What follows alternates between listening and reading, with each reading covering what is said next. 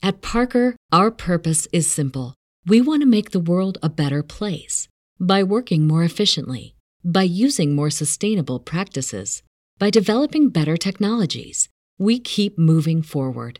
With each new idea, innovation, and partnership, we're one step closer to fulfilling our purpose every single day. To find out more, visit parker.com/purpose. Parker, engineering your success. As humans, we're naturally driven by the search for better. But when it comes to hiring, the best way to search for a candidate isn't to search at all. Don't search, match with Indeed. When I was looking to hire someone, it was so slow and overwhelming. I wish I had used Indeed. If you need to hire, you need Indeed. Indeed is your matching and hiring platform with over 350 million global monthly visitors, according to Indeed data, and a matching engine that helps you find quality candidates fast. Ditch the busy work. Use Indeed for scheduling, screening, and messaging so you can connect with candidates faster. And Indeed doesn't just help you hire faster. 93% of employers agree Indeed delivers the highest quality matches compared to other job sites, according to a recent Indeed survey. And listeners of this show will get a $75 sponsored job credit to get your jobs more visibility at Indeed.com slash podcast. That's Indeed.com slash podcast. Terms and conditions apply.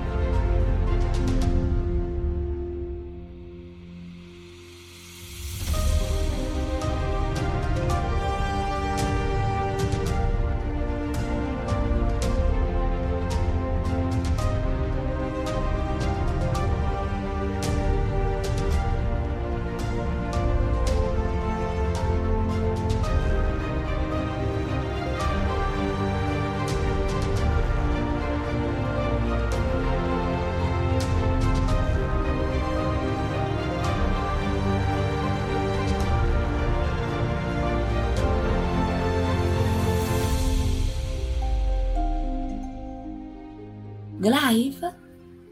You are live, mi dice StreamYard. E io con mio, questa mia bellissima pronuncia tipicamente inglese, proprio qui inglese, eh, vi do il benvenuto. Vediamo, vediamo che arriva Alfredo I. Caspita, Daniele si è fatto fregare così il primo posto. Vediamo se riesco a far avviare il video party. Eccolo lì. Ciao Daniele. Infatti dicevo, dove è finito? Ciao Riccardo, buonasera a te. State arrivando, state arrivando. Io riuscirò, secondo voi, ad arrivare con la nostra, il nostro video party? No, secondo me no, perché tanto voi siete già ad un eh sì, lo so, ad una certa e io invece sono qui Adesso ce la faccio? Ce la facciamo? Ce la facciamo? Ce la facciamo? Avviato, avviato, ho avviato il video party ragazzi, ero in attesa da stamattina alle 9, Alfredo, dai, fai il bravo. Se- terzo, Sebastiano, ciao, Luca, ciao, ma è mica il tuo compleanno Luca, ho visto male? so, io ogni tanto vedo informazioni che capto dalla, se, se, ho captato bene, auguri, caro Luca Cresta. Ciao Elisabetta, eccoci qua, ci siamo. Ragazzi, benvenuti, ben ritrovati qui al Covo della Ladra per uh, nostri, le nostre dirette e quelle del sabato sono delle dirette sempre un po' particolari. Ci permettiamo di uscire fuori dal seminato, ma soprattutto di divertirci con gli amici. Sabato scorso abbiamo avuto come ospiti voi lettori e vi preannuncio già che anche sabato prossimo sarà il vostro turno. E invece, cari miei, questa sera io sono molto felice perché torna a trovarmi qui al Covo della Ladra un carissimo amico. Eh, nonché cuore, anima, eh, co-inventore di uno dei podcast più seguiti per gli amanti della fantascienza, ovvero Fantascientificast. Dite che l'avete già capito chi è? eh, beh, anche perché l'avete letto, insomma, è da stamattina che sto sfracellando questa diretta. Ragazzi, è qui con me Omar Serafini. Ce la facciamo? Ce la faccio a mettere? No, tutti quanti, aiuto! Ciao Omar, benvenuto! Ciao Mariana e un caro saluto ai tuoi, ai tuoi ascoltatori. Mi sono talmente affezionato, mi sono talmente trovato bene che sono dovuto ritornare. Eh, hai fatto benissimo e oltretutto tu oggi stai qui con noi per parlarci proprio di Fantascientificast, sì, bando esatto. alle ciance. Vai, vai, vai, perché noi vogliamo sapere tutto di questa super realtà che avete messo in piedi e che io ormai tipo pendo dalle vostre labbra. Grazie. Vai, Dunque, allora, qui, qui, mi tocca, forse più di Godzilla, qui parlo veramente di una mia creatura, praticamente, anzi di cui sono genitore due praticamente mia, di questa creatura che ormai va avanti dal, da ben otto anni, perché quest'anno abbiamo fatto otto anni di, di vita. Wow. Eh, ormai siamo diventati un, una, una, bellissima realtà, non perché la seguo io, e soprattutto anche combinazione, e diciamo quando avevamo già... Eh, grazie, grazie Daniele, la so. ma è mio. abbiamo combinazione poi già da prima che avevamo, avevamo come posso dirti, concordato questa, questo intervento, questo mese, da quando siamo sulla nuova piattaforma di distribuzione che è Podbean, abbiamo superato il mezzo milione di, di download, che vuol dire praticamente sono il corrispettivo nostro degli ascolti. È un bel traguardo perché soprattutto poi sulla piattaforma di Podbean siamo uno fra i primi podcast italiani eh, scaricati. Podbean, tra l'altro, parliamo di qualcosa a livello internazionale. Um, diciamo, vi parlo un attimino di, di, di, come siamo nati praticamente, veramente in otto anni ci sarebbe da, da stare qui ore a raccontare fra aneddoti, certo. vicissitudini e tutto. Um, diciamo che io personalmente non sono, diciamo, neofita del podcast, ho avuto qualche sporadica esperienza a partire dal 2007, parliamo già di tempi non sospetti quando eh, c'era molte, molta produzione indie per intenderci, eh, eravamo veramente pochi e poi soprattutto non c'era ancora quel fenomeno che viene chiamato podca- podcasting, ma perché podcasting non è, che sarebbe praticamente le trasmissioni delle radio eh, normali, commerciali che vengono fornite sotto forma di on demand, che vengono considerate podcast, ma in effetti il podcast è qualcosa che nasce solamente per distribuzione online o al massimo in streaming. Ehm, nel, diciamo, nel, allora si ascoltava che quella splendida realtà che, era, che è andata di, in, diciamo, in onda in distribuzione dal 2006 al 2007, che era fantascienza.pod, non so se più se la ricordano, che era quel primo tentativo fatto da Silvio Sosio di fantascienza.com e da sua moglie Elisabetta Venier, che era di portare, la, parlare di, solamente di fantascienza in un contesto di podcast. Era mh, un ottimo prodotto, perché veramente al di là del, diciamo, dei tempi, dei tempi di, uh, pionieristici, però era un ottimo prodotto, infatti è andato avanti per un anno con 17 puntate realizzate e eh, ahimè dopo per una serie di motivi eh, diciamo una serie di motivi Silvia e Elisabetta hanno deciso di non continuare con questa avventura e ahimè, cosa è successo? È successo il fatto che all'interno dei, del mondo del podcasting non esisteva una vera e propria eh, proposta dove si parlava di fantascienza, però nella sua globalità, per cui, eh, come dirti, a 360 gradi e analizzando tutto quello che era l'ecosistema fantascienza. Eh, arriviamo al 2002, anzi, diciamo arriviamo ai fine 2011, quando io e il buon Paolo Bianchi, anche lui Paolo Bianchi è uno dei storici podcaster indipendenti eh, italiani, e tra l'altro lui è, um, come posso dirvi, è, un, diciamo, è anche uno de, fra i fondatori di Scientificast. Scientificast è il più importante podcast indipendente a livello italiano. Eh, a un certo punto io e Paolo ci troviamo un, una sera a discutere, faccio, ma perché non pensiamo di riportare la fantascienza, però trattata in maniera, non dico seria, però con, con, tutti i crismi che, che, l'argomento, che l'argomento merita. E per cui cosa abbiamo fatto? ci siamo messi lì, abbiamo buttato giù quello che praticamente era, poteva essere, diciamo, pomposamente parlando, un piano editoriale e eh, nascendo come costola di Scientificast, perché allora eravamo cugini stretti, nasce Fantascientificast.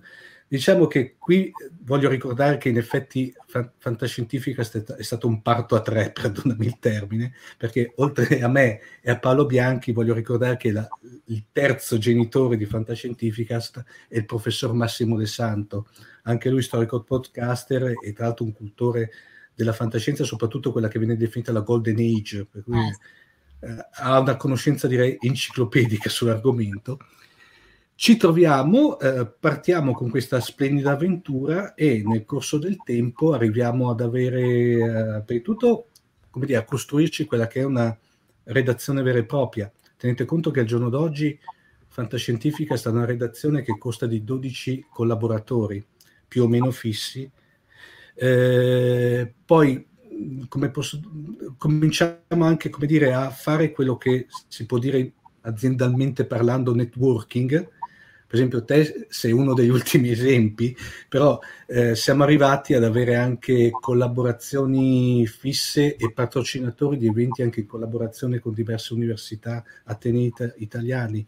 Noi dal 2014 siamo patrocinatori di una serie di seminari alla, alla, all'Università di Sopra di Varese che si intitola Scienza e Fantascienza. Abbiamo anche avuto anche altre collaborazioni sempre con Ateneo, con l'Università di Salerno, l'Università di Trento.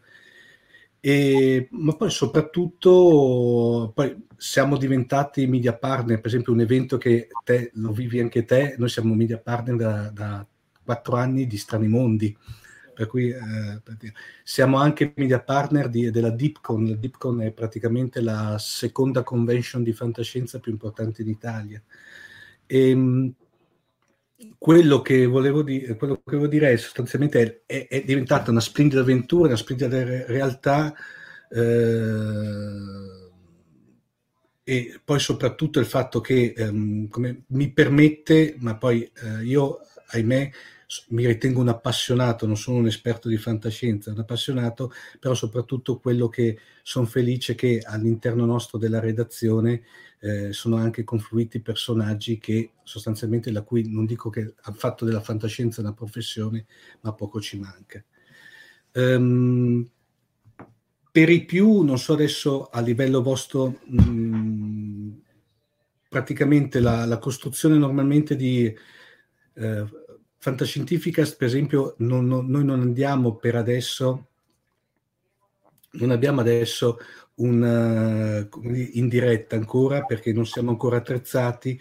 Penso che non lo faremo mai perché con la nostra tipologia di, di registrazione noi eh, siamo una sorta di piccola multinazionale perché abbiamo anche inviati dal Giappone, per cui eh, siamo... Ah, perché scusami se ti un po', Omar, sì. eh se ti interrompo. Sì, sì. Adesso io prima ho condiviso nei nostri commenti i vostri link. Mm. Allora, se io seguo uno di questi sì. link, scopro che Fantascientifica sta tante rubriche, tanti argomenti, tipo la sindrome di Inomaru, che io adoro.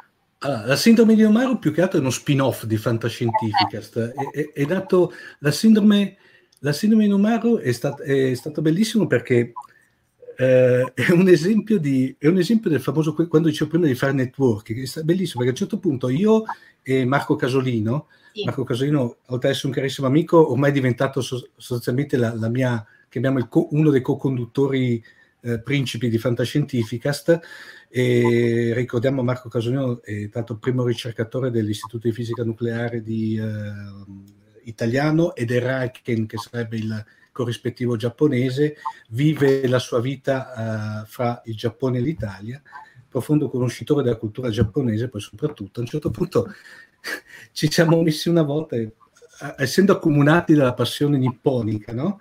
eh, abbiamo detto, ma come, perché non facciamo un podcast sostanzialmente dove parliamo di, della vera quotidianità giapponese, cioè veramente, come dire, come si vive veramente in Giappone, visto soprattutto da chi ci vive veramente, perché i, diciamo, i, i più hanno una visione, se vuoi, abbastanza utopistica, dopo è utopistica, qui mi fermo, utopistica del, del Giappone perché la vedono come una sorta di terra promessa, mentre invece sì, per amor del cielo, sotto certi aspetti può essere una terra promessa, ma il più delle volte no.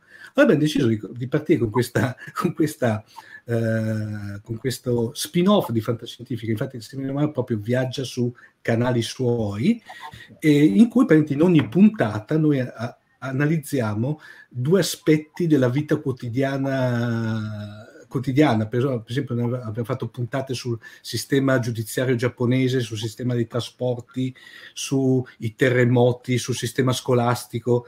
La cosa, la cosa bella è che a un certo punto noi ci siamo trovati a, mh, mm, ad avere eh, una serie di contatti che volevano intervenire e abbiamo avuto l'onore a questo punto di ospitare durante le varie, diciamo, varie puntate, abbiamo avuto l'onore di ospitare Pio De Miglia, che è corrispondente per il sud-est asiatico di skytg 24 Antonio Moscatello, giornalista di Asca News, Giunco Teraude di Internazionale. Sostanzialmente ci siamo trovati ad avere un qualche cosa che è diventato una sorta di, di salotto, fra virgolette, dedicato al Giappone, per cui non... Ehm, ci chiedono e sui manga No sui, no, sui, manga lì ogni tanto ne abbiamo trattato su Fantascientificast, nel senso che la, sindrome, la sindrome di Nomaru tocchiamo po- poco niente la fantascienza, proprio è un qualche cosa dedicato solamente al, al sollevante. Abbiamo trattato anche, essendo partiti con, dirti, con una sorta di, di, di, di, format anche scanzonato, invece poi abbiamo anche trattato argomenti abbastanza seri. Non ultimo abbiamo trattato tramite Antonio Moscatello un argomento che è quello praticamente dei rapimenti dei, eh, di, di, giapponesi da parte dei nordcoreani per farne delle spie infiltrate, per cui praticamente abbiamo trattato anche cose un pochino più serie. Per esempio quelle, quelle carinissime sono state quelle che abbiamo chiamati tanka cast, no? Uh, adesso beh, il kanji non ve lo faccio vedere, tanka sarebbe la, una, adesso passo, io, i, i, puristi mi ammazzeranno con questa mia definizione, comunque il tanka il tanka è la forma più lunga della, dell'haiku, della poesia haiku, e mm, con, praticamente con, con, Antonio Moscatello abbiamo fatto questa serie di nippo aneddoti dove di volta in volta nelle varie puntate, che sono veramente delle pillole, durano al massimo un quarto d'ora, si parlava praticamente di questi aneddoti per, storici, ma, neanche, ma non necessariamente dove si parlava proprio di aspetti pochiss- poco conosciuti della, della, storia e della società giapponese.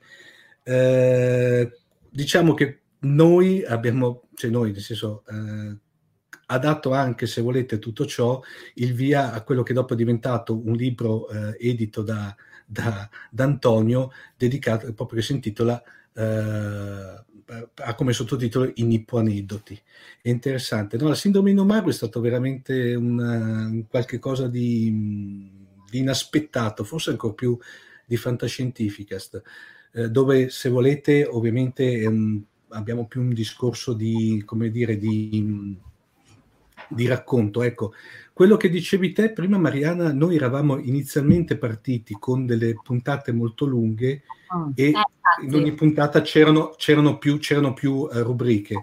Poi abbiamo pensato a un certo punto di, siccome vedevamo che il tempo che normalmente dedicavamo a ogni singola rubrica era in un ambito di una, di una puntata globale molto ristretto, abbiamo deciso di adottare questa politica di far uscire le puntate come se fossero un, la rubrica singolarmente. Eh, e questo vedo, vedo che come... Cioè, prego. Faccio un esempio che, adoro, sì. è Talking Track.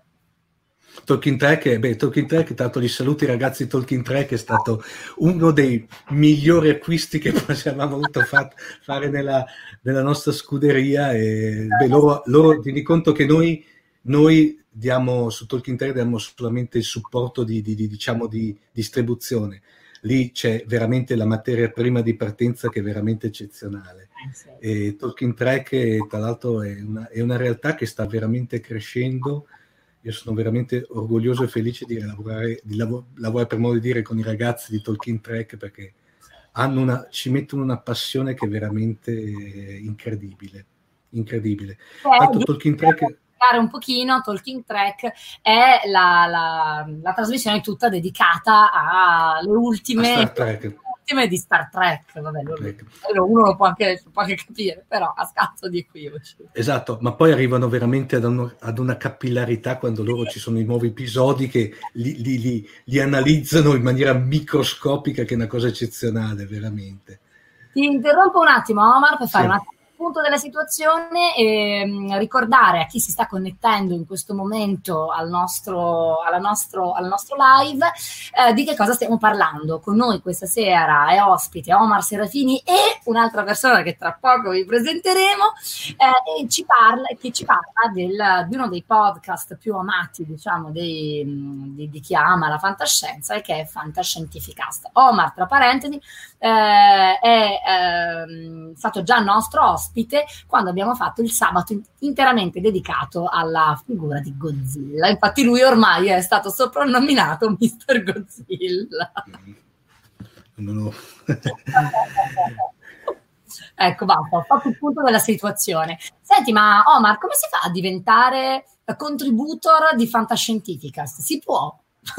Sono okay. in che, in allora, Diciamo, no, no, diciamo che sostanzialmente no, veramente la, la, la redazione di Fantascientifica è veramente è un collettivo, chiamiamolo così nel senso più, più largo del termine, e sinceramente eh, per essere contributor, ecco, noi contributor intendiamo eh, che si conosca ovviamente la materia di cui si, di cui si parla, ovvi- ovviamente, eh, che si abbia ovviamente una voce, come si suol dire, radiofonica sostanzialmente, o un minimo di attrezzatura, per cui come attrezzatura eh, intendiamo, ma non necessariamente, non, non, non si, si, deve spaventare, per attrezzatura intendo un microfono decente e un software che permetta di registrare la propria traccia, perché ahimè, il, diciamo, il bello di Fantascientificas non è tanto la realizzazione delle puntate, e dopo tutta la post produzione che noi dobbiamo fare, che spesso e volentieri, come dicevo prima, è,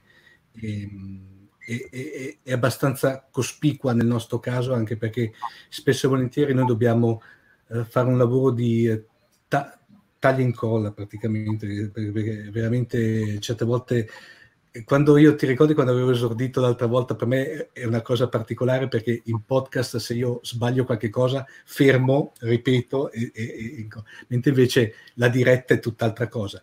Comunque, se qualcuno è interessato e magari vuol proporre un, una, un qualcosa, un progetto interessante, quella che potrebbe essere una nuova rubrica originale, ben venga, eh, può scriverci, può contattarci. Eh, se andate sul sito praticamente ci sono tutti i riferimenti social eh, e anche la, la casella di posta elettronica che magari la do che è redazione chiocciola fantascientifica.it scriviamo anche nei commenti.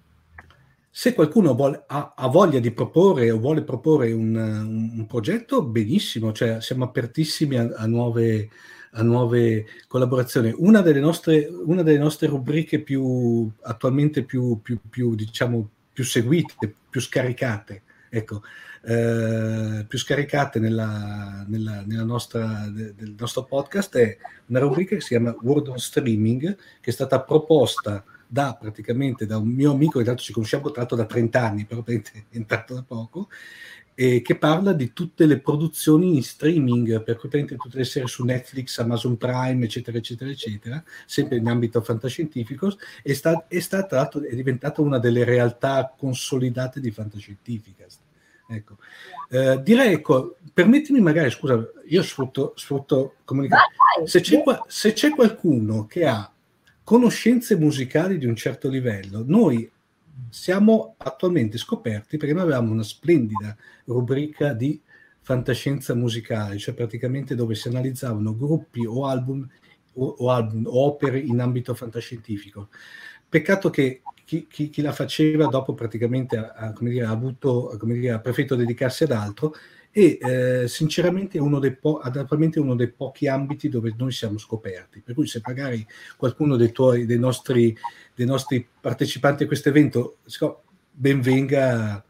O- ovviamente è brutto dirlo, non è che lo paghiamo con visibilità, ma a me Fantascientificast è un progetto del tutto ama- volontario. Vabbè, si parla di, ehm, di, di, di, passioni e quindi sì. no, ma tutti, no. Portano denaro.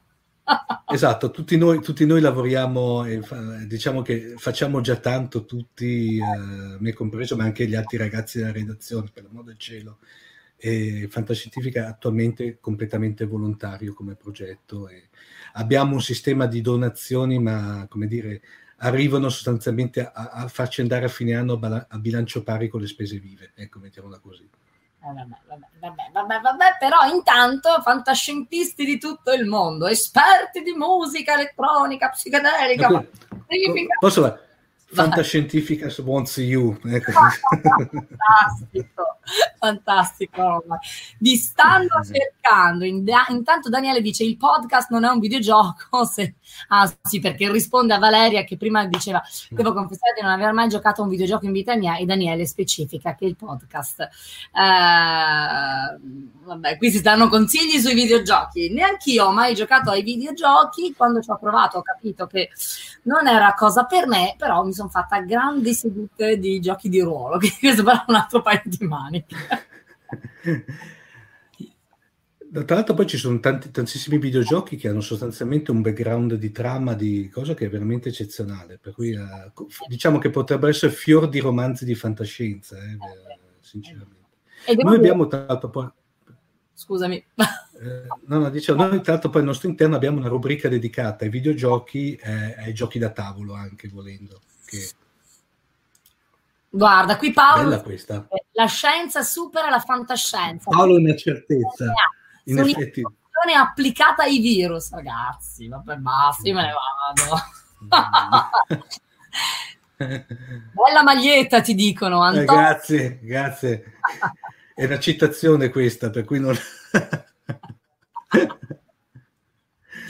Però, caro Caro il mio Omar, intanto voi che ci seguite da casa, se avete curiosità, domande, qui abbiamo podcaster e fantascientisti a vostra disposizione. Forza, fatevi sotto. Però io so, Omar, che noi siamo qui anche perché dobbiamo parlare. Abbiamo anche un'altra ospite da, da presentare. Sì. La, la, la, invitiamo qui con noi? Ma sì, la invi- invitiamo anche perché ormai eh. fa, fa, parte della, no, della nostra, beh, anche della tua, eh, della nostra famiglia. Per cui. vado? Vado, vado? Vediamo ce la faccio senza combinare guai. Eccola qua! Dalla copertina l'avete riconosciuta? La faccio vedere anch'io. Aspetta, aspetta, che... Aspetta. Eccoti, Elisabetta Di Mini, benvenuta. Ciao. Ciao Elisabetta. Ciao Marcio Mariana, grazie mille per l'invito.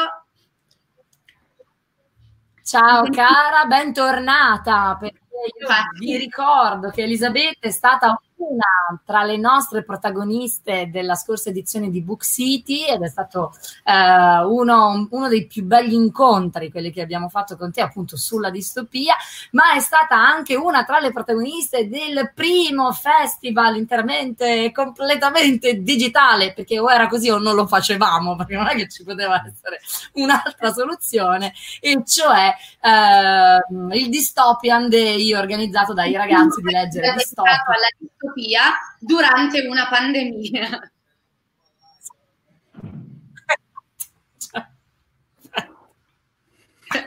Peggio di così non poteva Elisabetta, perché sei qui? Chi dei due ce lo racconta? Uh, la introduco io perché a questo punto...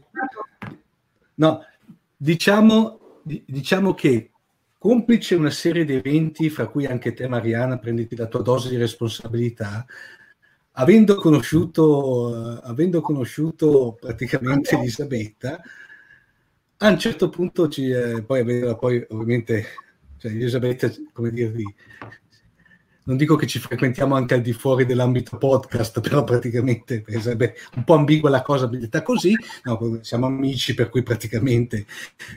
Vabbè, ho detto, ma perché non facciamo praticamente una... una eravamo partiti con addirittura una miniserie, visto che vanno talmente di moda, per cui un qualche cosa dedicato alla distopia, però un qualche cosa che doveva avere un inizio e una fine. Poi però, parlando con Elisabetta, facendo una sorta di piano editoriale di questa ipotetica miniserie, ci siamo accorti che aprivamo un vaso di Pandora enorme Per cui abbiamo detto, perfetto, la facciamo diventare una rubrica di Fantascientificas. Per cui oggi, oggi annunciamo ufficialmente il fatto che, perché l'abbiamo sempre fatto un po' a, come dire con mezze parole, però oggi ufficializziamo il fatto che Elisabetta entra nella grande famiglia di Fantascientificast. Wow!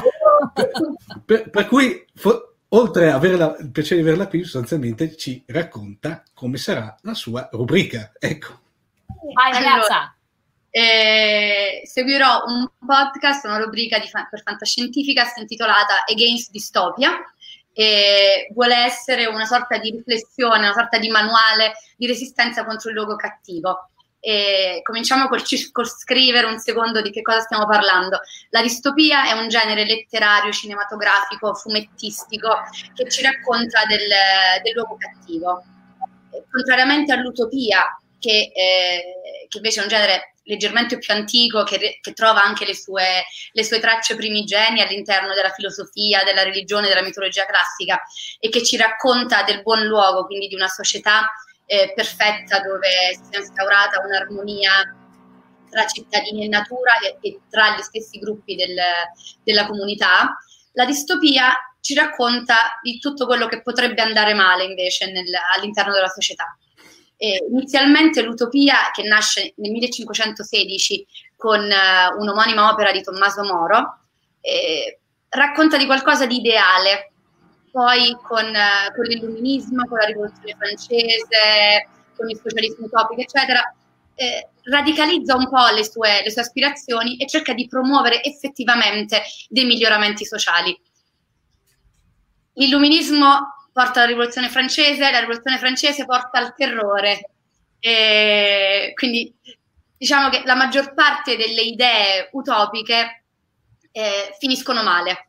La rivoluzione industriale non, ben, non regala benessere a tutti, il, il socialismo si trasforma in, eh, facendo numerosi passaggi che non stiamo qui a elencare, diventerà stalinismo, arriveranno eh, guerre mondiali, fascismi, genocidi, eccetera. Quindi gli intellettuali non possono più vagheggiare un buon luogo e iniziano a mettere in guardia da quello cattivo.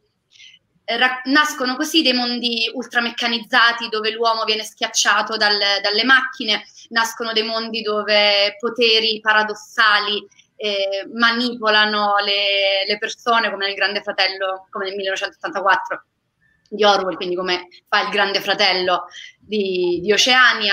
Eh, ci sono mondi in cui il patriarcato domina, come nel racconto dell'ancella, quindi la distopia inizia a, a stimolare riflessione critica in lettori e spettatori. E noi parleremo proprio di questo, parleremo di come la distopia possa aiutarci a, eh, a, a capire la nostra quotidianità a sentirci parte attiva del, del nostro mondo. La distopia non inventa nulla, estremizza e teatralizza delle problematiche già presenti all'interno del nostro mondo. Questa, questa frase l'ho ripetuta mh, centinaia di volte, penso, nelle, negli ultimi anni, però è proprio questa la valenza del, del genere, rendere molto più drammatico, molto più paradossale, ironico, ridicolo, dei problemi che abbiamo già nel nostro mondo. E, e nulla, spero che parlarne insieme ai, ai, nostri ascoltatori divenga uno stimolo a fare qualcosa. Fahrenheit 451 sì, assolutamente. Diventa, diventi uno stimolo. Che cos'hai, Corrado Alvaro? Ah, l'uomo è forte! Eh, scusa. L'uomo è forte, e salto di palo in frasco ormai. L'uomo è forte è una delle poche distopie italiane eh. ed è un'opera meravigliosa e è uno scrittore noto non per la distopia, Corrado Alvaro è uno del, insomma, degli intellettuali italiani più incisivi e, e laceranti del, del, secolo scorso, e scrive quest'opera che eh, racconta praticamente di un mondo dittatoriale. Non sappiamo che tipo di dittatura ci sia. Ufficialmente, visto che l'opera viene pubblicata, eh, Valeria, ti rispondo subito un secondo. Le vediamo dopo, ragazzi. Andiamo avanti, che poi ci facciamo parlarle. Viene chiarificato quale sia il potere dittatoriale che ci, sta, che ci sta narrando, ma visto che l'opera viene pubblicata nel 1938, è costretto dal governo fascista a dichiarare che sia contro l'URSS. Non si sa mai. Però eh, la sua analisi del potere autoritario è talmente è talmente profonda, talmente dolorosa che in Germania, quindi cioè il periodo nazista, l'opera viene completamente censurata.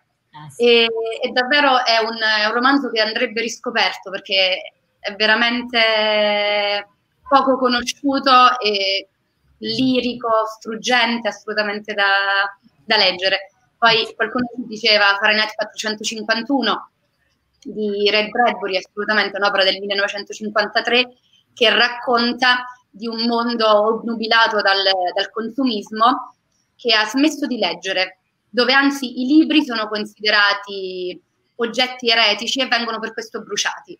Dopo aver bruciato però la carta si passa direttamente al, al bruciare gli uomini. E Fahrenheit 451 forse una delle opere che io amato di più del, nella mia bibliografia distopica perché ha un... Cioè, si chiude con una speranza che è totalmente inaspettata perché comunque eh, non c'è un cambio sostanziale nel, nell'opera, ma eh, scopriamo che in un mondo dove i libri sono diventati illegali, ci sono persone che memorizzano dei testi, li raccontano, continuano a ripeterli ad altre persone affinché anche questi li, li memorizzino e prima o poi, quando l'uomo sarà di nuovo in grado di ascoltare e di voler contribuire ad una società migliore, potranno essere riutilizzati.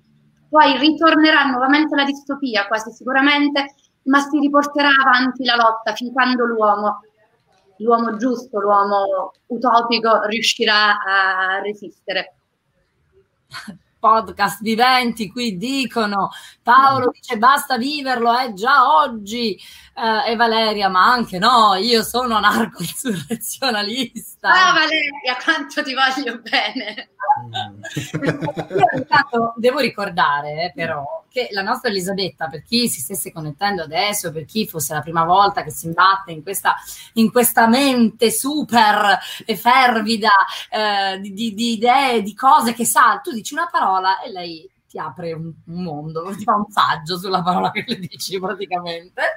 Eh, Wiki, Wiki, Wiki Betty. Esatto, adesso la cerchiamo, bravissimo.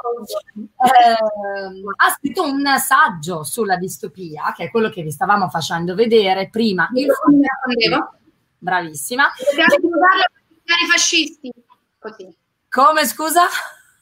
Può essere usata come arma contundente contro i fascisti. Contro i fascisti, contro chi manca di buonsenso, se vuoi la lista è lunga, il problema non è... Non limitiamo a livello solo politico contro tutti i utopisti che ci sono in giro. Brava, brava. Elis- Valeria dice Elisabetta è molto intelligente, si vede. Ecco, vedi. Qui mi chiedono se sei single. Eh.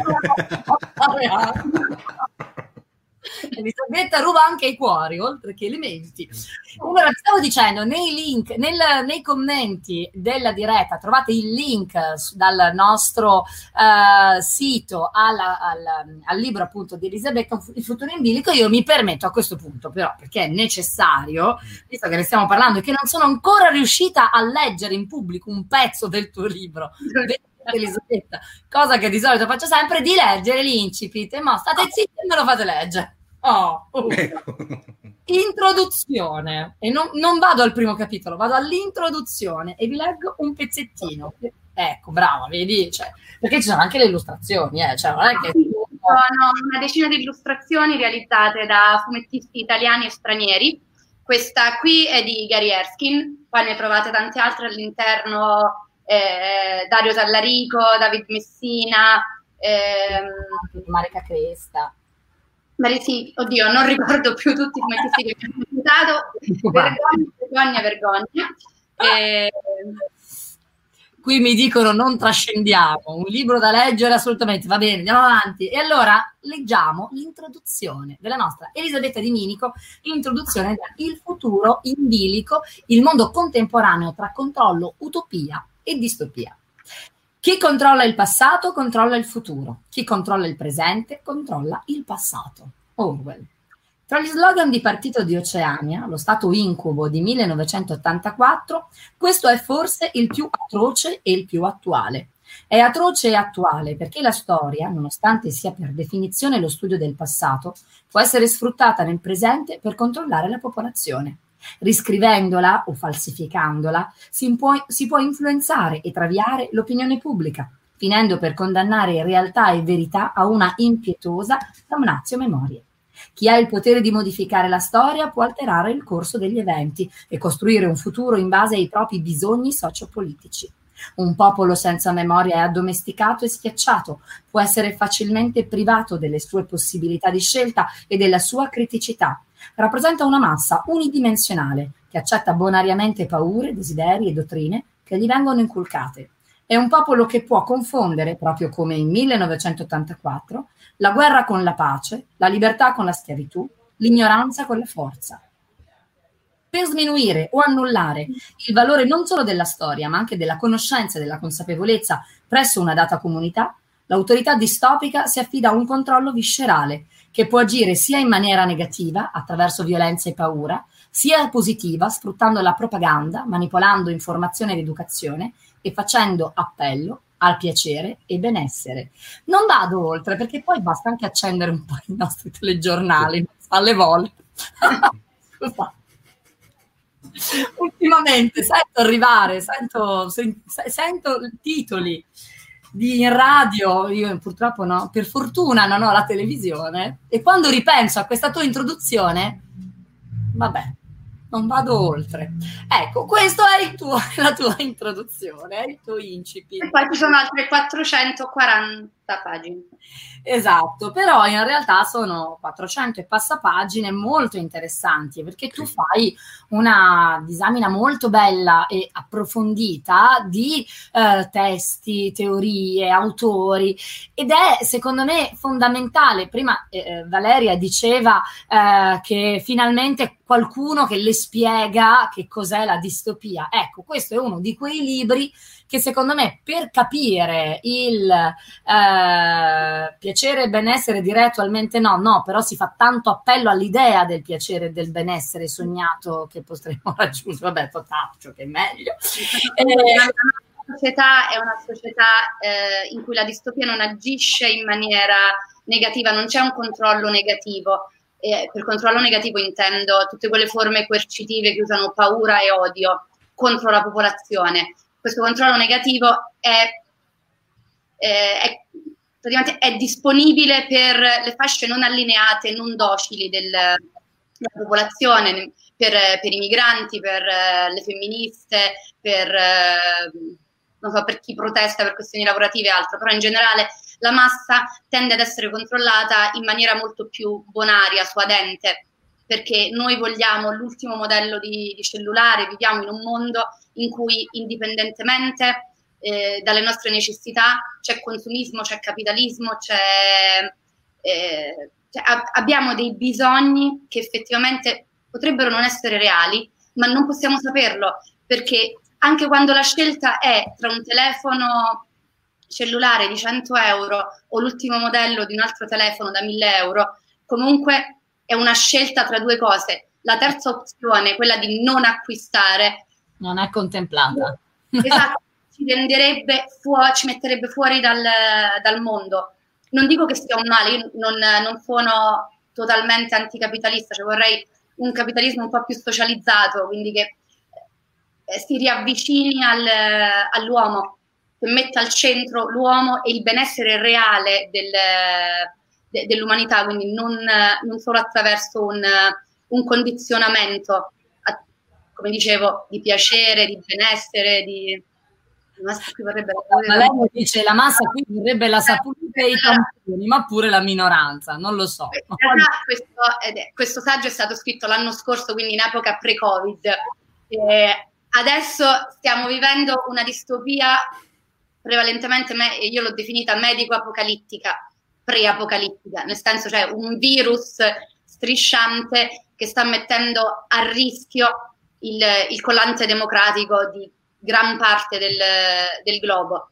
Però finora la maggior parte delle limitazioni purtroppo è stata necessaria. Adesso dovremo capire come uscire da queste limitazioni e dovremo fare attenzione al fatto che queste limitazioni non diventino permanenti. Brava. Perché una cosa è eh, il nostro governo che ha imposto X mesi di, di quarantena, una cosa è l'Inghilterra, una cosa eh, è la Francia, una cosa è Orban, è l'Ungheria, dove il presidente si è fatto dare pieni poteri a tempo indeterminato. E una delle prime cose che ha cercato di fare, che presuppongo che la legge dovrebbe essere passata, è stata quella di limitare i diritti per le persone transgender, perché avrà trovato una connessione tra Covid e transgender, non so come abbia fatto, però eh, cioè, è questo, dobbiamo fare attenzione a che tutto quello Vai, vai Valeria, non, eh, Elisabetta, scusami, non, non, ti preoccupare che io poi dopo li recuperiamo tutti questi commenti. Ho letto Gattini, quindi il mio occhio è andato lì. E la stag per poi guardare i gattini e i piatti culinari su Facebook ci stiamo controllando da soli Beh, quella delle app e qui riprendo il commento di Paolo che dice ai che ri- CRISPR, realtà aumentata, manipolazioni genetiche, connettivismo, come ci stanno modificando? Cosa sarà di noi? Pensate alla conservazione del nostro vissuto in pochi terabyte. E direi che questi sono degli argomenti abbastanza all'ordine del giorno, visto che il nostro grande contendere è, oddio, c'è un'app che ci monitora. Peccato che i cellulari lo facciano già. Siamo, già, siamo già monitorati, però eh, cioè accettiamo di essere mani- manipolati per fare il quiz sul che gattino sei, tornando ai gattini di prima, però non per tracciare una Bravissima. pandemia. Cioè, dovremmo anche un attimo eh, limitare eh, la rabbia, cioè, è una situazione straordinaria che non è stata gestita forse come, come doveva.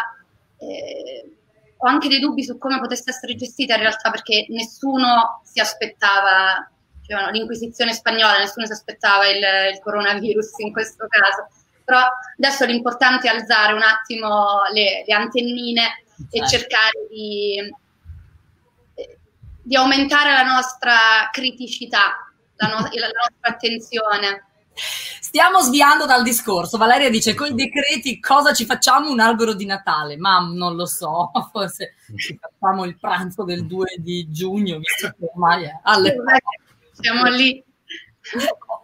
ma, ma, ma, ma, scusami, Omar, dimmi. No, dico, eh, più che un albero di Natale ci farei dei bellissimi aeroplanini di carta. È un po' più anche romantico, se volete. Più. È vero, è vero. Però, però, veniamo a noi e torniamo al tema che è sì la distopia, ma è un nuovissimo programma. Quando inizi? Quando ti possiamo ascoltare? Racconta. Eh. presto. Sulle tempistiche stiamo ancora lavorando.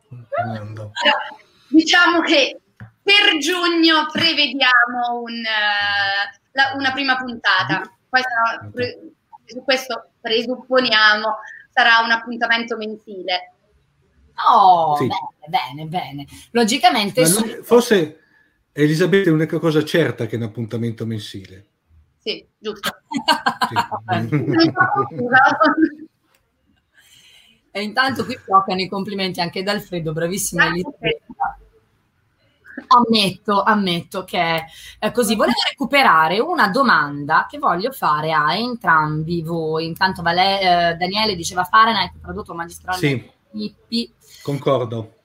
Verissimo. E Valeria che scriveva, a quale età secondo te, e io invece dico secondo voi, quindi è una domanda che ripropongo a entrambi, i ragazzi si rendono conto di vivere in un mondo distopico e cosa possono fare per evitarlo. Vai. Inizia Omar.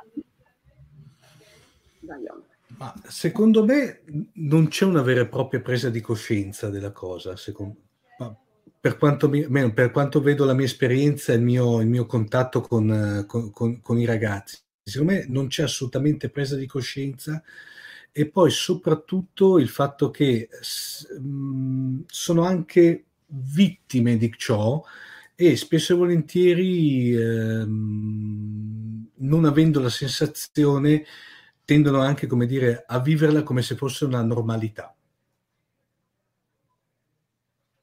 Sì, vero. E, occupandomi prevalentemente di distopia politica, invece secondo me i ragazzi iniziano ad accorgersene con, con l'adolescenza, che è un po' quello che, che è successo anche a me quando si inizia a prendere un po' più di consapevolezza sociopolitica di tutto ciò che c'è, che c'è intorno. E cosa possono fare per evitarlo? Possono, possono, studiare, possono leggere, possono rendersi cittadini attivi e non passivi. Possono lottare per rendere il mondo un posto migliore. Eh, è, è una cosa fin troppo utopica per una distopista, però eh, secondo me anche, anche la distopia non, non, vuole altro, cioè vuole stimolarci a, a migliorare la, la, nostra società, ad andare, ad andare, incontro all'utopia. C'era lo scrittore cui...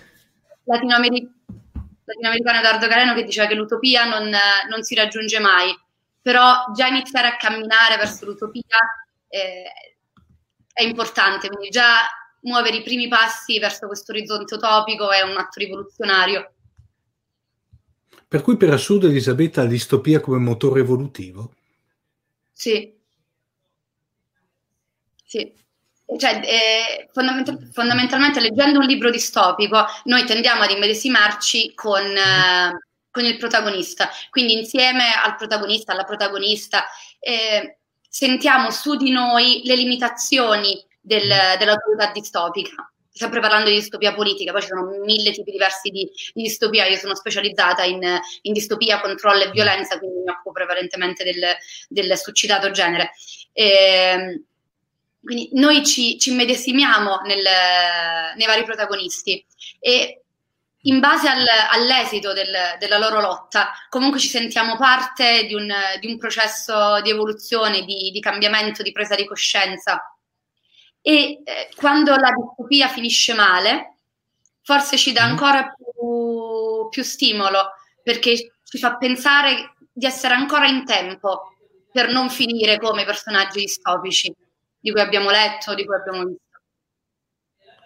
Per cui, per, diciamo, da, allora dalla tua affermazione per questo che ultimamente gran parte della, diciamo, fantascienza, sia letterale sia anche in un certo senso mediatica, intercetta molto il cosiddetto young adult, eh, che è quel termine brutto però che magari identifica una determinata no, fascia. Non profondo per lo young adult, però oggettivamente ci sono diverse opere estremamente interessanti, mm. tra cui per esempio, non so, Solo per sempre tua di Louise O'Neill, che è un romanzo distopico del 2016 di questa autrice irlandese, credo, e ci racconta di questo mondo in cui è una sorta di racconto dell'ancella di Margaret Atwood in salsa young adult. Ci sono queste adolescenti che vengono istruite per essere mogli perfette, devono essere scelte dagli uomini e quelle non scelte finiranno a fare o le, le maestre, verranno private dell'utero e diventeranno fondamentalmente parte del, del, sistema patriarcale, oppure finiranno a fare le prostitute, perché fondamentalmente la donna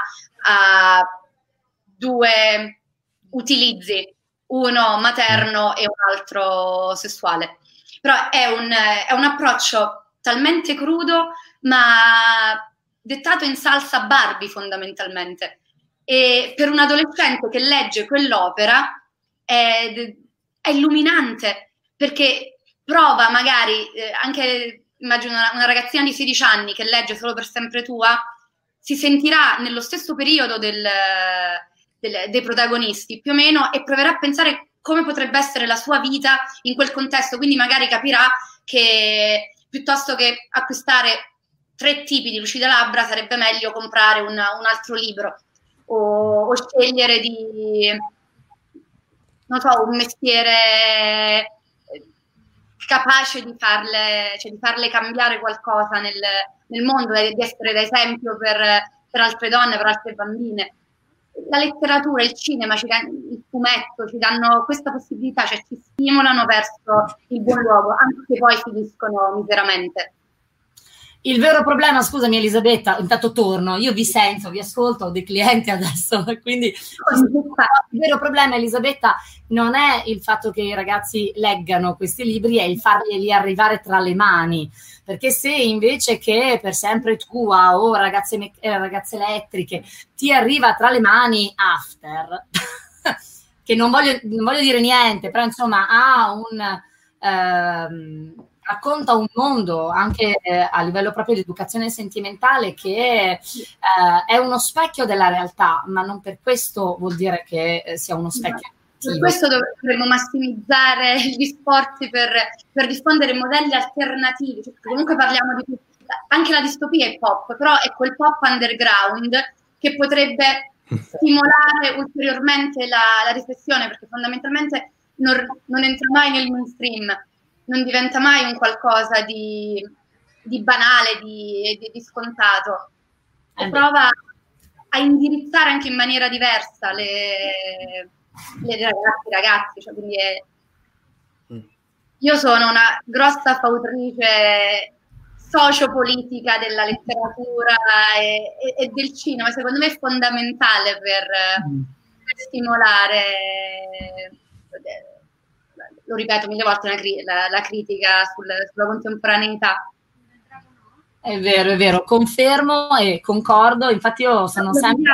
Eh, quante cose pop distopiche sono diventate simbolo reale di contestazione, i vestiti rossi con le ancelle, la maschera di B per vendetta, eh, la maschera della casa di carta, anche se la casa di carta non ha nulla eh, eh, eh. però comunque è diventato un simbolo di contestazione. Eh, mm in gran parte delle manifestazioni eh, antigovernative eh, del, degli ultimi mesi c'erano manifestanti con, eh, con la careta dei Dalì del, della Casa di Carta. Ah, l'abbiamo vista anche in Cile. Tra l'altro, come dire, per anche come dire, ulteriormente se ce n'è bisogno valorizzare eh, Elisabetta, ricordiamo che Elisabetta è una fa, praticamente ha collaborato nell'adattamento italiano della Casa di Carta. Ecco, perché lei non, non, di solito non, non vuole dirlo, ma però... E non ho potuto dire niente per mesi. Mm, ecco, mentre invece adesso possiamo dirlo, parente Elisabetta ha, ha, ha, ha diciamo, collaborato nell'adattamento italiano della, de, delle, cos'è, ormai la terza stagione, giusto Elisabetta? Terza e quarta, terza. e per questo chiamo Flora Stagliano, che è un'amica e che sì. mi ha cioè ho dato una mano a lei per, per le traduzioni fondamentalmente. Però diciamo anche, anche questo. Ehm, per esempio, la casa di carta si potrebbe rientrare in un contesto distopico, in un certo senso. Allora, eh, a livello concettuale sì, ma non c'è distopia vera e propria, nel senso i personaggi sono degli ultimi, sono persone che vengono, che sono state rifiutate dal, da, dal mondo e che hanno pensato che attraverso una rapina si sarebbero potuti riappropriare di, di qualcosa che, che, ci aspettava dall'inizio. dall'inizio.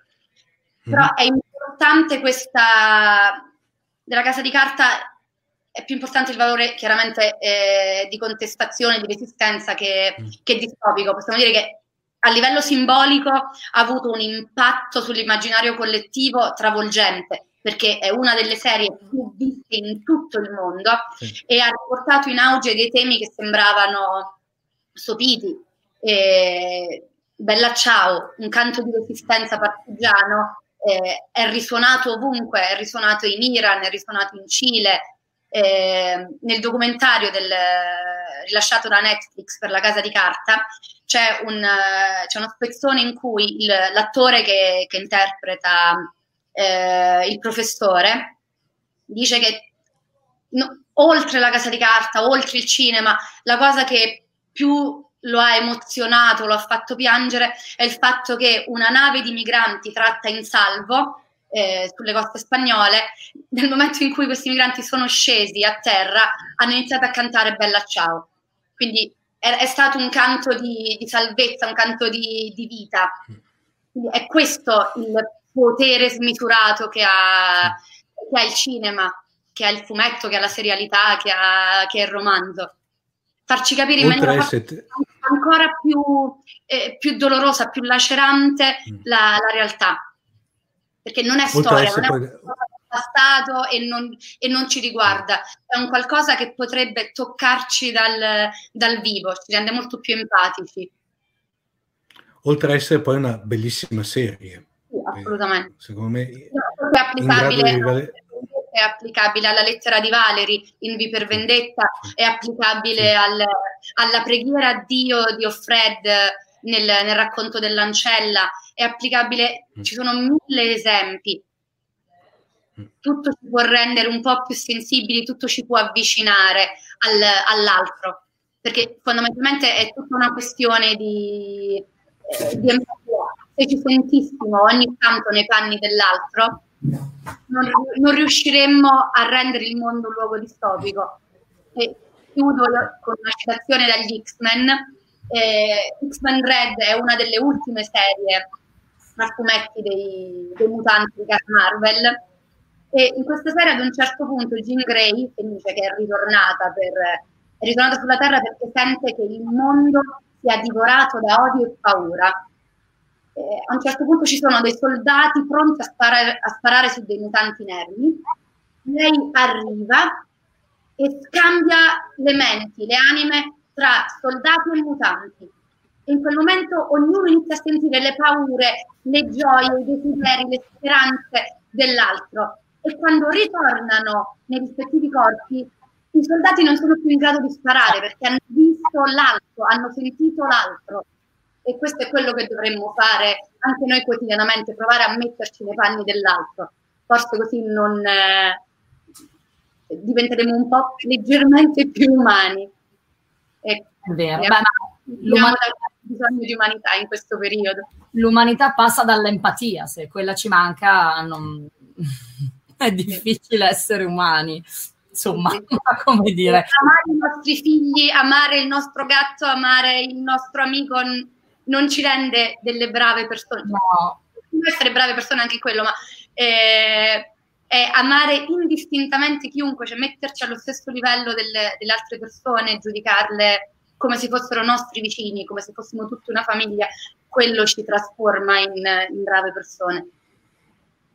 Santa subito Elisabetta, scusami, io prendo queste parole e praticamente me le mando in loop, le metto come serie del cellulare, tipo. intanto, intanto da casa ci dicono Paolo scrive la letteratura di punta sì. è ormai cinese. È vero? Sì, sì è vero.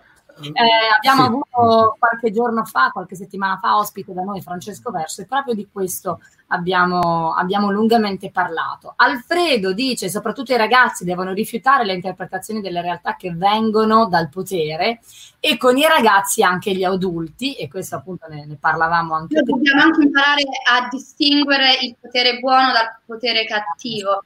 Eh, io in questi giorni ho sentito tante persone attaccare il governo come fascista perché ci stava limitando i diritti, eh, il governo limita i diritti umani e l'alternativa alla limitazione dei diritti umani è morire tutti quanti in, eh, in rianimazione. Quindi dobbiamo capire quali siano le problematiche reali del, del potere e affrontarle. Non che eh, la gestione dell'emergenza sia stata perfetta, cioè non, non fraintendetemi, però eh, dobbiamo anche eh, razionalizzare le, la questione autorità. Confermo, io dico sempre che queste sono condizioni e situazioni da senno del poi, perché solo col poi potremo capire che cosa sta succedendo. Adesso ci siamo proprio dentro, non abbiamo il potere di metterci al di sopra degli eventi e valutarli con lucidità. No, siamo l'oggetto, il soggetto di una pandemia che eh, mette a repentaglio la vita di noi come esseri viventi, umani, specie. Ecco. E dobbiamo ringraziare il cielo che sia stata nella sua tragicità comunque una pandemia con un relativamente basso, eh, una relativamente bassa percentuale di, di mortalità, perché eh, fosse stata una delle, pante- delle, pandemie da Contagion, da The Walking Dead o altro, ah, per quanto abbiamo seguito le istruzioni, sono state, saremmo già estinti, saremmo già assolutamente estinti per... Cioè, eh, per la natura che avrebbe ripreso tranquillamente tutta la, la sua quotidianità. Bravissimo, potevano anche sbarcare gli alieni, poteva anche emergere dalle sì. acque Godzilla, per cui ragazzi, esatto. tutto sommato c'è andato se la, se la distopia ci insegna qualcosa è che potrebbe sempre andare peggio, potrebbe piovere. Esatto. Silenzio, silenzio non diciamolo. No, Valeria, Valeria, scrive: La pandemia ha fatto emergere la povertà sociale che nel passato ha dato vita a, va- a vere rivoluzioni. Invece, qui sembriamo rassegnati. Io non lo so, io da milanese vivo questa, questo momento come mm, una, la necessità di tornare a ciò a cui eravamo abituati, che non è rassegnazione, ma è il bisogno di aggrapparsi a ciò che si conosce, perché questo è quello che non ci fa sbarellare, non ci fa la Trebisonda. Non abbiamo ancora perso la Trebisonda. Se avessimo perso veramente i nostri centri, forse adesso saremmo in rivoluzione che invece negli Stati Uniti la pandemia debba portare a, ad una completa rivisitazione del sistema sanitario e sì. mi sembra palese, ma... Eh, ma tanto non, non, è palese comunque, comunque non rimarrà palese.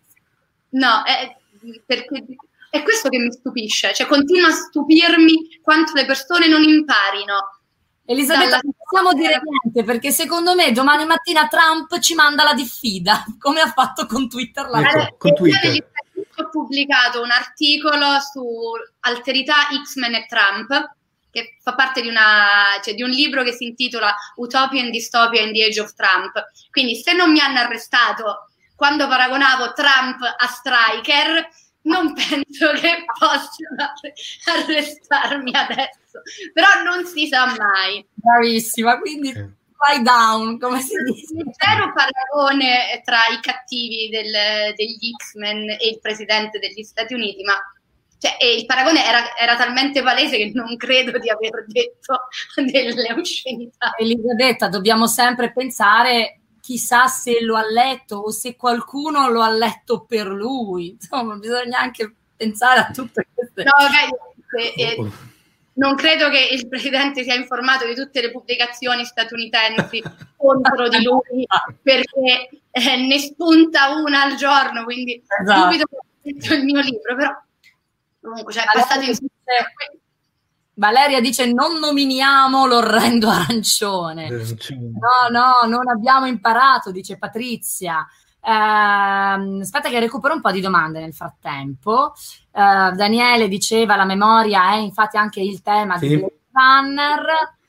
No, ma ce n'è, c'è, a livello fantascientifico c'è una, una, una come sì. dirti, una produzione sterminata sul discorso della memoria.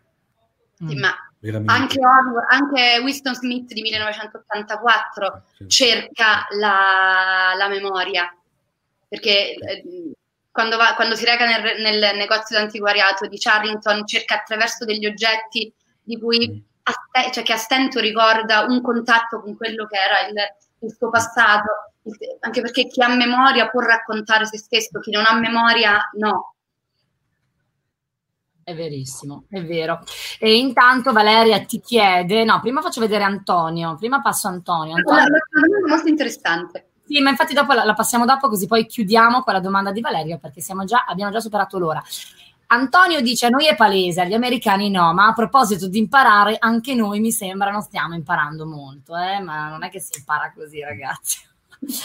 E Valeria ti chiede, la distopia non può avere una deriva complottistica pericolosa? Oggettivamente tutte le teorie del complotto che ho letto sul Covid negli ultimi mesi potrebbero creare delle distopie spettacolari. Cioè, eh, la vaccinazione obbligatoria per impiantare microchip negli esseri umani, da, microchip da controllare con eh, il 5G, è una trama distopica spettacolare. Cioè, io vorrei scrivere una, un romanzo del genere, ma poi potrei anche essere creduta da chi supporta queste teorie leggermente strampalate. E, assolutamente sì, ma per questo bisogna fare una distinzione tra la realtà la distopia, la fantascienza.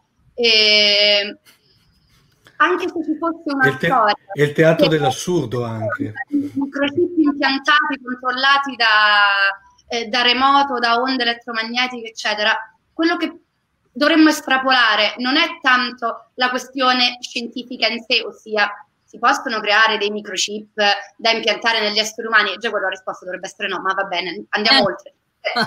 L'idea non è, è sul controllo, è sul lasciarci controllare da, da un potere più grande, di, più grande di noi. Cioè, non dobbiamo attaccare le antenne del, del 5G, dobbiamo semplicemente riflettere su che tipo di condizionamento sociale, politico riceviamo nella nostra contemporaneità. Cioè, non dobbiamo confondere le due cose, dobbiamo semplicemente estrapolare il significato fondamentale che è uno, cioè studiare, acculturarsi, leggere, eh, guardare film, serie televisive, cioè rendersi il più possibili consapevoli. E quando poi si arriva al complottismo siamo andati un po' troppo oltre e abbiamo dimenticato la base da cui eravamo, da cui eravamo partiti. Voglio il microchip, voglio il microchip. Anche No. io voglio i microchip.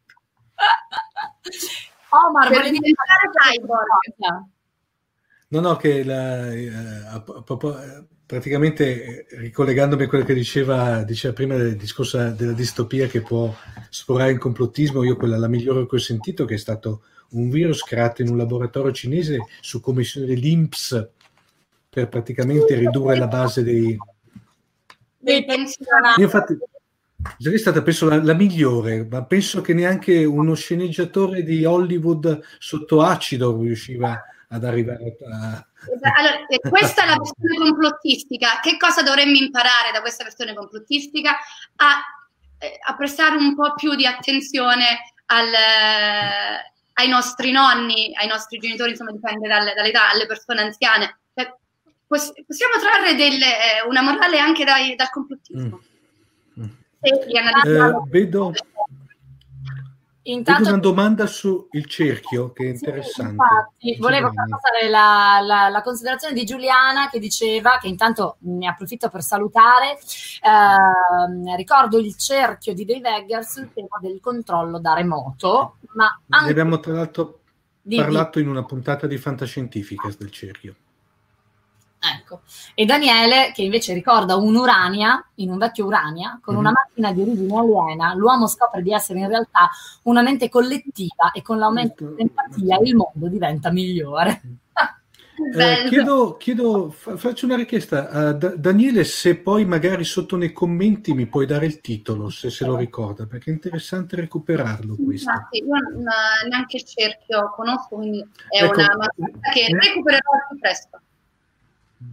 Una cosa, una cosa che volevo dire ai, ai che noi per esempio in questo periodo di ehm, abbiamo fatto una precisa scelta editoriale di non toccare nessun argomento che in fantascienza sono sterminati legati a pandemie, eh, virus, proprio abbiamo fatto, infatti tanti ci hanno chiesto come ne parlate, no, proprio l'abbiamo fatto come precisa scelta, abbiamo preferito affrontare il più possibile argomenti leggeri, tanto per parlarne dopo ce ne sarà tempo in momenti meno drammatici. Ecco, questa ci tenevo a dirla, abbiamo fatto proprio una precisa scelta editoriale.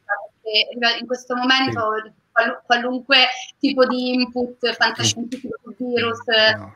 tecnologico, Infatti- Abbiamo fatto, abbiamo fatto una, serie, una serie di puntate sulla fantascienza umoristica che almeno così ci ridevamo sopra. perché- Tanto sono state molto belle perché a trovare, a veramente è stato, abbiamo fatto una, una, una, una doppia puntata io e Massimo De Santo dove facevamo botta e risposta, lui sui libri, io sui media, praticamente è venuto a fare due bellissime puntate, almeno tanto, cioè abbiamo non è che non volevamo affrontare l'argomento, ci sembrava il momento meno adatto per affrontarlo. assolutamente. E abbiamo fatto questa, questa, anche perché io parto dal presupposto che eh, vogliamo più che altro sì parlare di argomenti che danno a pensare, che fanno ragionare, però soprattutto vogliamo essere un momento di evasione per chi ci, ci ascolta. È vero, è vero. Con un'innovazione un po' più di mm, pesantezza distopica, ma comunque cercherò di essere il, minimo Ok, in- gra- grazie. Daniele. Daniele dice purtroppo mi sfugge il titolo, potrebbe Sì. essere messaggio da Cassiopea, ma non sono sicura. Do- dopo controlliamo su... Ricerca. Scatta la ricerca. Ragazzi, un'ora e undici, volge così, io direi al termine la nostra... Grazie mille Mariana, grazie Omar, grazie a tutti gli intervenuti. Grazie a voi, è sempre bello parlare di questi, di questi temi. Mariana, glielo, po- glielo, posso dare ufficialmente in diretta, perché a questo Vai. punto per noi è una roba più... Oh, Elisabetta, benvenuta a bordo, come diciamo ai nuovi collaboratori. eh, a prestissimo con Against Dystopia. E Mariana, a, a prestissimo anche con, eh, con, te, spero. Un bacio gigante. Ciao Elisabetta. Ciao, ciao, Mar, ciao. ciao. grazie a tutti. Ciao. Grazie, ciao. Vi tolgo dallo stream per dare un'ultima comunicazione a chi uh, ci sta ancora seguendo. Ciao ragazzi. Ciao. Eccoci qua, allora salutiamo Omar Serafini di Fantascientificast e salutiamo anche Elisabetta Di Minico che eh, a breve sarà anche lei voce di, di questo bellissimo canale web eh, sulle web frequenze che, che, ci intrattiene parlandoci di fantascienza e non solo, come abbiamo potuto vedere. Nei link dei commenti della puntata di oggi, non solo trovate tutti i riferimenti di Fantascientificast sul loro sito.it e sul podbean Bean, eh, appunto dove la piattaforma su cui Fantascientificast si appoggia e dalla quale potete anche scaricare, ascoltare, riascoltare, potete fare quello che volete dei meravigliosi podcast di Omar e di tutto il team e la redazione di Fantascientificast, ma trovate anche il link al libro di eh, Elisabetta. Adesso, adesso eh, non riesco a eh, recuperarvelo ehm, perché avete scritto in tantissimi, casomai dopo chiederò a Omar e a Elisabetta se vogliono e hanno modo e tempo di recuperare anche i commenti che non siamo riusciti a trattare durante eh, la, la, diretta.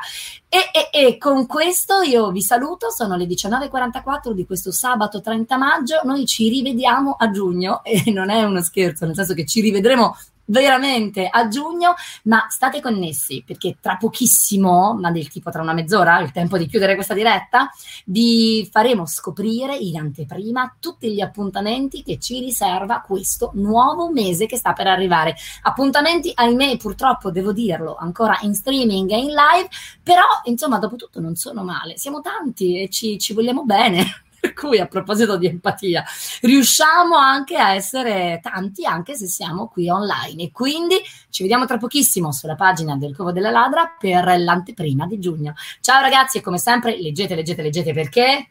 Corretto? Leggere rende liberi. Dai, lo dovreste sapere ormai. Ciao ragazzi, un bacio. Avete ascoltato Fantascientificast, podcast di fantascienza e cronache della galassia, da un'idea di Paolo Bianchi e Omar Serafiti con il contributo cibernetico del Cylon Prof Massimo De Santo. Potete seguirci ed interagire con noi sul nostro sito fantascientificast.it, su Facebook alla pagina Fantascientificast, su Twitter sul profilo at fantascicast, sul nostro canale Telegram t.me slash fantascientificast, sulla nostra community Telegram t.me slash fsccommunity.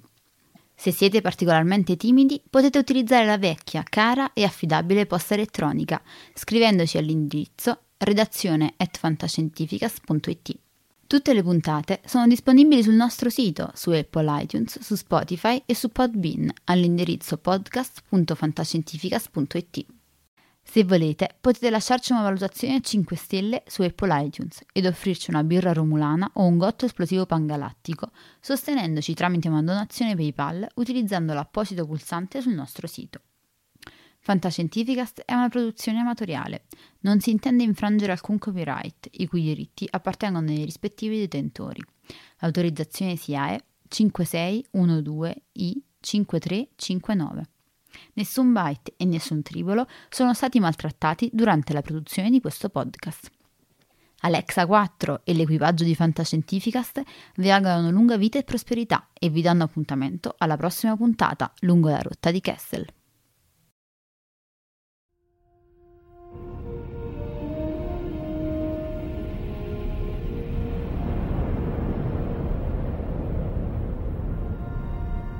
Certo che hanno una gran bella nave. E hanno un capitano ancora più grande. Allora è finita a quanto pare. Io dico che sarebbe il caso che ci muovessimo anche noi. Capitano, ho appena ricevuto un ordine dal comando. Dobbiamo tornare alla base immediatamente. Cambiano equipaggio.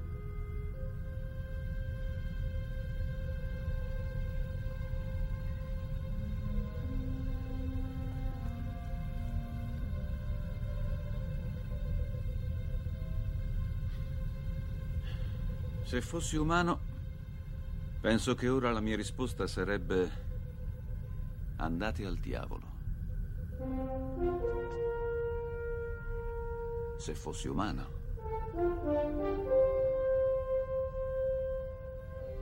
Che rotta, capitano.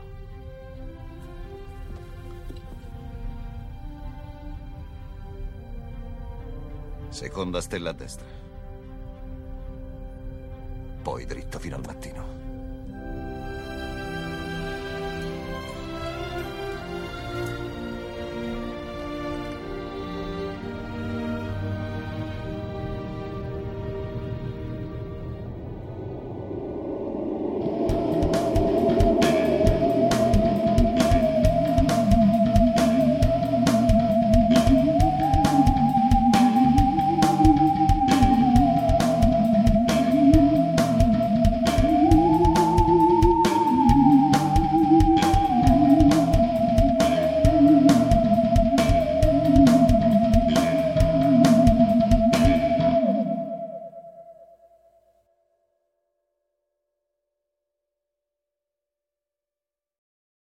Parker, our purpose is simple. We want to make the world a better place by working more efficiently, by using more sustainable practices, by developing better technologies. We keep moving forward. With each new idea, innovation, and partnership, we're one step closer to fulfilling our purpose every single day. To find out more, visit parker.com/purpose. Parker, engineering your success. As humans, we're naturally driven by the search for better. But when it comes to hiring, the best way to search for a candidate isn't to search at all. Don't search, match with Indeed. When I was looking to hire someone, it was so slow and overwhelming. I wish I had used Indeed. If you need to hire, you need Indeed. Indeed is your matching and hiring platform with over 350 million global monthly visitors, according to Indeed data, and a matching engine that helps you find quality candidates fast. Ditch the busy work. Use Indeed for scheduling, screening, and messaging so you can connect with candidates faster. And Indeed doesn't just help you hire faster. 93% of employers agree Indeed delivers the highest quality matches compared to other job sites, according to a recent Indeed survey. And listeners of this show will get a $75 sponsored job credit to get your jobs more visibility at Indeed.com slash podcast. That's Indeed.com slash podcast. Terms and conditions apply.